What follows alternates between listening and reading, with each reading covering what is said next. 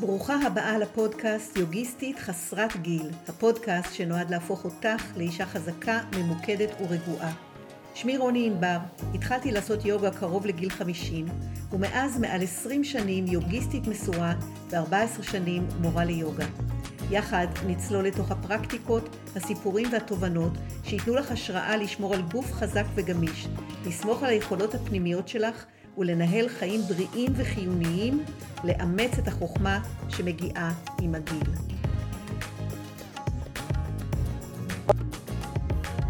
בוקר טוב, כמו שהבטחתי live רביעי בנושא תרגול יוגה ואיך אני מתמודדת עם כאבים כשמופיעים אה, בזמן תרגול יוגה ובכלל מה הקשר בין יוגה, כאבים ו-TMS שזה התסמונת הכאב הכרוני כאב ממקור רגשי. שמי רוני ענבר, אני מורה ותיקה ליוגה ואני גם סובלת שנים מכאבים כרוניים ועד שאני גיליתי את גישת TMS והבנתי מה זאת אומרת כאב ממקור רגשי, גם אם הכאב הזה מאוד מאוד אמיתי וגם אם הוא ממש מקבל אבחונים רפואיים. הרעיון של TMS הוא להגיד שאם אחרי הרבה הרבה זמן שיש לי כאבים בגב, או בברכיים, או בכתפיים, או במפרק כף היד, הסיבה היא כנראה לא בגלל שמשהו לא בסדר אצלי בגוף, אלא מפני שהגוף באמצעות הכאבים מבטא סטרס, מבטא את המתח שאנחנו חשים במהלך היום. עכשיו הרבה אנשים כואב להם והם מסתדרים עם הכאבים האלה. הקושי הוא כאשר הכאבים האלה פשוט גורמים לנו אה, להגביל את עצמנו, לא לעשות דברים שאנחנו אוהבים, כי אנחנו חושבים שהדברים שאנחנו אוהבות ואוהבים לעשות גורמים לנו לנזק, והפחד הזה גורם להימנעות ונוצר איזה מין מעגל זדון כזה, הפחד שהוא, שהוא רגש מכווץ, שהוא רגש מלחיץ, למעשה מגביר את הכאבים. והפתרון הוא לאט לאט קודם כל לנסוך בעצמנו ביטחון, להסביר לעצמנו שהכל אצלנו בסדר בגוף, זה קיבוץ שרירי שנוצר בגלל סטרס של החיים, וסטרס זה הדבר הכי נורמלי בעולם, ולאט לאט, לפעמים אנחנו קוראים לזה סרגל מאמצים מגוחך, אנחנו חוזרים לעשות את הדברים שאנחנו אוהבים לעשות. והיום אני רוצה לדבר על פיברומיאלגיה, מפני ששאלו אותי האם יוגה יכולה לעזור במצב של פיברומיאלגיה. אז קודם כל אני אסביר מה זה פיברומיאלגיה. פיברומיאלגיה זה אה, תסמונת שרק אה, בשנים האחרונות קיבלה בעצם הבחנה, ומה אה, שקורה בפיברומיאלגיה זה שיש כאבים בכל הגוף, כאבים מפושטים, אה, פיברו זה רקמת חיבור, מיו, מאיו זה שרירים, אלגיה זה כאב, פיברומיאלגיה זה בעצם אה, כאבים ברקמת החיבור אל השריר. עכשיו, מה שמתסכל בפיברומיאלגיה זה כשהולכים לרופאים ונבדקים ובעצם מבחינה מבנית הכל בסדר, אין שום דבר לא בסדר בגוף ובכל זאת כאבים מאוד מאוד חזקים, בכל זאת עייפות מאוד מאוד גדולה ולפעמים מצבים מאוד מאוד קיצוניים וזה, ואז כמובן, אה, והרבה פעמים גם אה, אומרים לאנשים שיש להם פיברומיאלגיה, שהתסמונת הזאת היא לא ניתנת לריפוי. עכשיו, קודם כל אני רוצה לבשר שבגישת TMS אפשר להקל מאוד מאוד מאוד על פיברומיאלגיה, ועד כדי אפילו להגיע לריפוי. אה, ואנחנו עושים את זה קודם כל על ידי זה שאנחנו מבינים שכמו שהמוח התרגל להסב לנו את התסמונת הזאת, התרגל להסב לנו את הסימפטומים הקשים האלה, ככה אנחנו יכולים ללמד את המוח לשחרר אותנו מהסימפטומים האלה, ואנחנו עושים את זה על ידי חזרה, על ידי שינון, על ידי אימון, על ידי, בעצם על ידי זה שאנחנו נאחזים ב...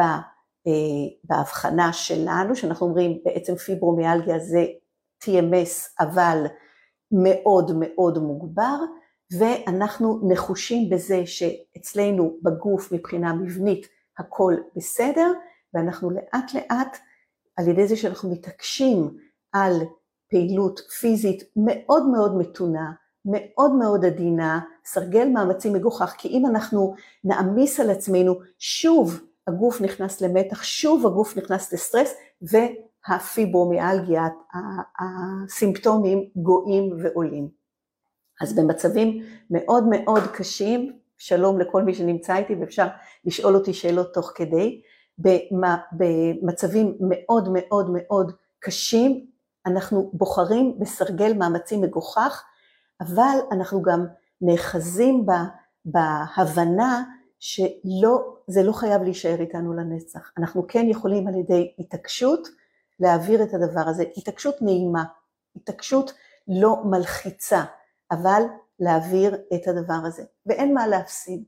אין מה להפסיד, למה אין מה להפסיד? בגלל שאנחנו רוצים לקחת פחות תרופות, אנחנו רואים שהטיפול שנותנים לנו הוא לא כל כך עוזר, ושוב, אני לא מדברת אף פעם בתור רופאה, כל דבר צריך קודם לבדוק, לשלול דברים רפואיים אחרים, ללכת לרופאים, ללכת אם זה פיברומיאלגיה, זה צריך לקבל אישור מראומטולוג שזה אכן פיברומיאלגיה ועברתם את כל הבדיקות, ואז ברגע שאתם מקבלים את האישור שזה פיברומיאלגיה, אז להתחיל להתייחס לזה כאל TMS ולהתחיל לבנות mindset שנותן יותר ביטחון בעצמכם ובגוף שלכם, מתוך הבנה שהגוף הוא בסדר, ובעצם מה שקורה זה המוח, איזשהו אה, סטרס מאוד מאוד גדול, שכנראה נמשך לאורך שנים, יכול להיות אפילו מילדות, לפעמים אפילו טראומה, תודה רבה, אה, כרמלה, שלום. אה, אה, הסטרס הזה בעצם מגביר את הסימפטומים. עכשיו, איך כל זה קשור ליוגה? יוגה היא לא תרפא לנו את הפיברומיאלגיה, וכשאנחנו מקבלים הנחיה אה, לעשות יוגה, זה מפני שיוגה היא עוזרת מאוד כשאנחנו מחליטים אה, לגשת אל, התסמון, אל, ה, אל הסימפטומים בגוף שלנו, לגשת אליהם בביטחון ובנחישות, ובהבנה שהכל אצלנו בגוף בסדר ואנחנו צריכים לשנות את ה mindset כדי להיפטר מכאבים, כאן היוגה מאוד עוזרת. כי היוגה מכניסה איזשהו רוגע, היוגה מכניסה שקט והיוגה בונה ביטחון. עכשיו, פעילות גופנית היא מאוד חשובה. אמר אה, בחור שאני מכירה שהוא גם מטפל ב-TMS, ורק רציתי להציע ולהגיד שמי שיש לה כאבים מאוד מאוד חזקים והיא עובדת עצות, כדאי לפנות אליי באופן אישי, מפני שרק יוגה זה לא מספיק. צריך באמת להיכנס לאיזשהו תהליך של ליווי בשביל ל- ללמוד איך להתמודד ואפילו להיפטר מהכאבים הכרוניים. אבל מי שיש לה כאבים קלים ופתאום הם מתגברים והיא חושבת שזה בגלל הפעילות הגופנית, שם כדאי לעצור ולהבין שזה לא בגלל הפעילות הגופנית, אלא לנשום עמוק ולהבין, להסתכל סביב על החיים ולהגיד, אוקיי, מה קורה בחיים שלי? לפעמים זה דברים פשוטים, אולי עניינים עם נכדים, אולי עניינים עם אה, בן זוג או בת זוג, אולי משהו בעבודה, איזה, איזה כלומר כל הדברים שאנחנו מתגברים עליהם ושורדים אותם, אבל בעצם הגוף שלנו הוא לא מדחיק. אנחנו מדחיקים, אנחנו חייבים להדחיק כדי לשרוד, אבל הגוף לא מדחיק. ואז נכנסים הכאבים, וכשאני מתחילה לעשות פעילות גופנית, אז הוא בכלל, הגוף צועק גוואלד, הצילו, ולפעמים אפילו מגביר את הכאבים. ואז אנחנו צריכים להבין, אוקיי, אני לוקחת אחורה, אני עושה מאוד בעדינות, אבל אני לא מוותרת, אני ממשיכה.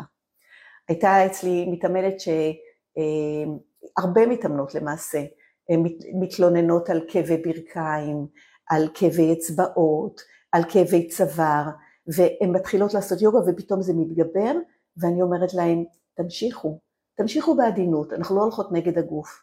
אנחנו לא, אבל אנחנו אומרות לו, כמו שאומרים לילד שמשתולל, שזורק את עצמו, שהוא בטנטרום, אנחנו לא מתערבבים איתו. אנחנו אומרים לו, בסדר, אנחנו מבינים, אנחנו לא נכביד, אבל אנחנו ממשיכות בשלנו. אנחנו עושות כי אנחנו מאמינות בזה, ואנחנו כמו סוס ששמים לו משני הצדדים את ה... כדי שלא יסתכל ימינה ושמאלה, והוא יעשה את מה שטוב. אנחנו עושות את מה שטוב לנו. ותנועה זה מאוד טוב לנו. אז אם יש שאלות בנושא הזה, כי באמת בחמש, עשר דקות, עשרים דקות, זה באמת נושא מצומצם, אני רק רוצה באמצעות ה live הזה לנסוך בכם ביטחון, לנסוך בכם אה, תחושה של מסוגלות, אתם מסוגלות לעשות, אתם מסוגלים לעשות, וגם בגיל נורא נורא צעיר, אני מדברת עם אנשים יותר ויותר צעירים, מילא בגיל שלי שמתחילים לפחד לעשות דברים, אבל בגיל צעיר, למה? למה לפחד? למה להגביל? למה לדאוג? יש, צריך לסמוך על עצמנו ועל הגוף שלנו, גוף האנושי הוא לא כל כך שביר. אמרה לי פתאום, כל הזמן אני נזכרת בעוד סיפורים, מישהי אמרה בשיעור יוגה שכואבות לה, כאן גב כף רגל תמיד כואב לה, והיא אמרה, כן, הסבירו לה שיש לה גב כף רגל מאוד מאוד מקומר. אז מה? אז מה אם הוא מקומר? זה לא חייב לכאוב. רק האמונה הזאת הרבה פעמים, רק האמונה שזה כימור יתר, היא כבר מזינה את זה שהכאב יישאר שם. אבל אם תהיה אמונה אחרת, או רק האמונה, כשהוא בא רופא או מישהו ואומר, זה לא יעבור לך, או כשלי אמרו, פריצת דיסק, אי אפשר לרפא פריצת דיסק, אמונה כזאת היא כבר מבססת, היא כבר מבססת mindset, ואני נזהרת על הגב שלי, שאמרו לי שהוא לא יכול לרפא, אז אני צריכה להיזהר לא לעשות לו נזק. ואלה הן הבחנות שהן לא נכונות, וגם מגובה היום מחקרית שהן לא נכונות.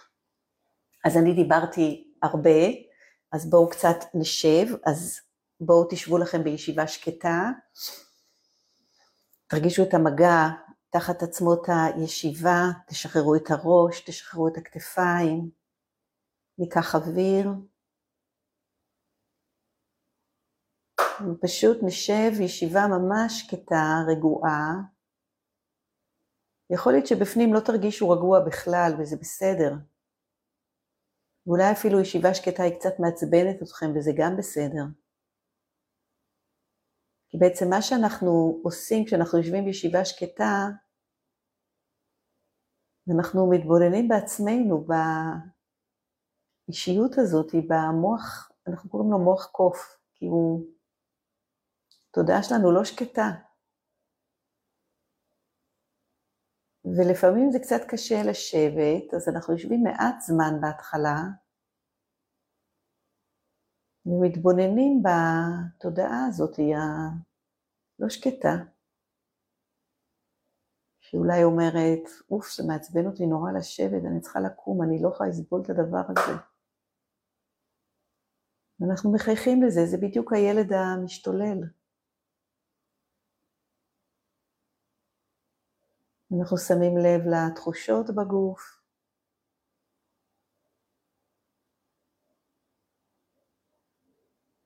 אנחנו לא ישר מגיבים לכל הפרובוקציות האלה שאומרות לנו די מספיק לקום. אנחנו אומרים לעצמנו לא, אנחנו עכשיו יושבות בשקט.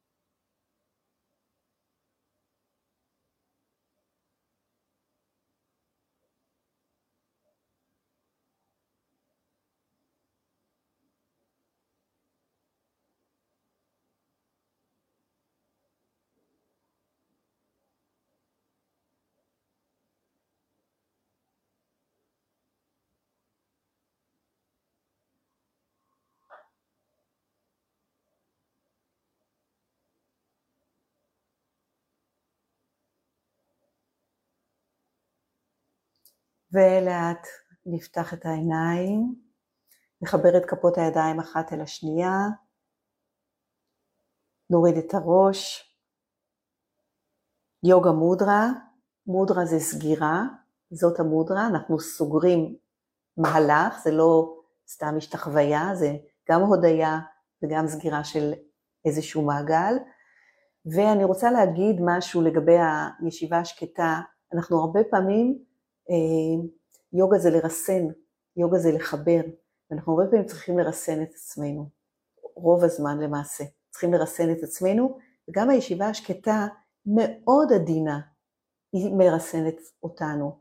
ואז, אחרי שאנחנו לומדים באמצעות התמדה וגם TMS, הדרך בעצם להירפא מכאבים כרוניים זה על ידי שינון של הידע החדש, על ידי חזרה על אותם תרגילים עוד לפני שאנחנו מאמינים שזה יעזור, הרבה לפני שאנחנו מאמינים שזה יעזור, ועל ידי שינון הדברים, כל הזמן לשנן, לשנן, מנטרות, הכל אצלי בסדר בגוף, אני אעשה את זה לאט, אני אהיה מאוד עדינה, תנועה זה מאוד חשוב, והסיבה שבגללה כואב לי, היא לא בגלל שמשהו לא בסדר אצלי בגוף, אלא בגלל סטרס, וסטרס זה הדבר הכי נורמלי בעולם. אז, וגם בישיבה השקטה, אני בטוחה שחלק מכם כשיושבים בישיבה שקטה דקה שתיים ולא רגילים לזה, מתחילים להתעצבן. נכון, זה הילד הזה הראשוני, הקדמוני הזה שנמצא בתוכנו, שהוא חסר סבלנות, שהוא כולו אה, אה, רגש, ואותו אנחנו מרגיעים, ואנחנו אומרים, נכון, את לא רגילה, תשבי עכשיו בשקט, אז תשבי רק דקה. וככה לומדים. ואז אנחנו בעצם לומדים את מה שאנחנו אפילו לא יודעים שאנחנו לא יודעים. ככה מתגלים בפנינו מחוזות שלא הכרנו. אז שיהיה לכם בוקר נפלא. תודה רבה למי שהיה איתי. ממש מוזמנים לשאול שאלות. אני חשבתי שאנחנו נתרגל יותר, אבל לא יצא לי ככה. אני מקווה שהישיבה השקטה הייתה לכם טובה. ולהתראות בינתיים. שבוע טוב והמשך יום נפלא. ביי. תודה שהאזנת. כאן רוני ענבר, ובזאת סיימתי עוד פרק של הפודקאסט יוגיסטית חסרת גיל. נתראה בפרקים הבאים. אני מזכירה לך שאפשר להצטרף אליי לשידור חי בימי ראשון שבע בבוקר אצלי בדף הפייסבוק, שם גם יש קצת תרגול יוגה. חפשי רוני ענבר ותמצאי בקלות. ממליצה לך גם להיכנס לאתר שלי, שם יש המון חומרים נוספים ומידע על מה שאני עושה בימים אלה. ניפגש בהמשך.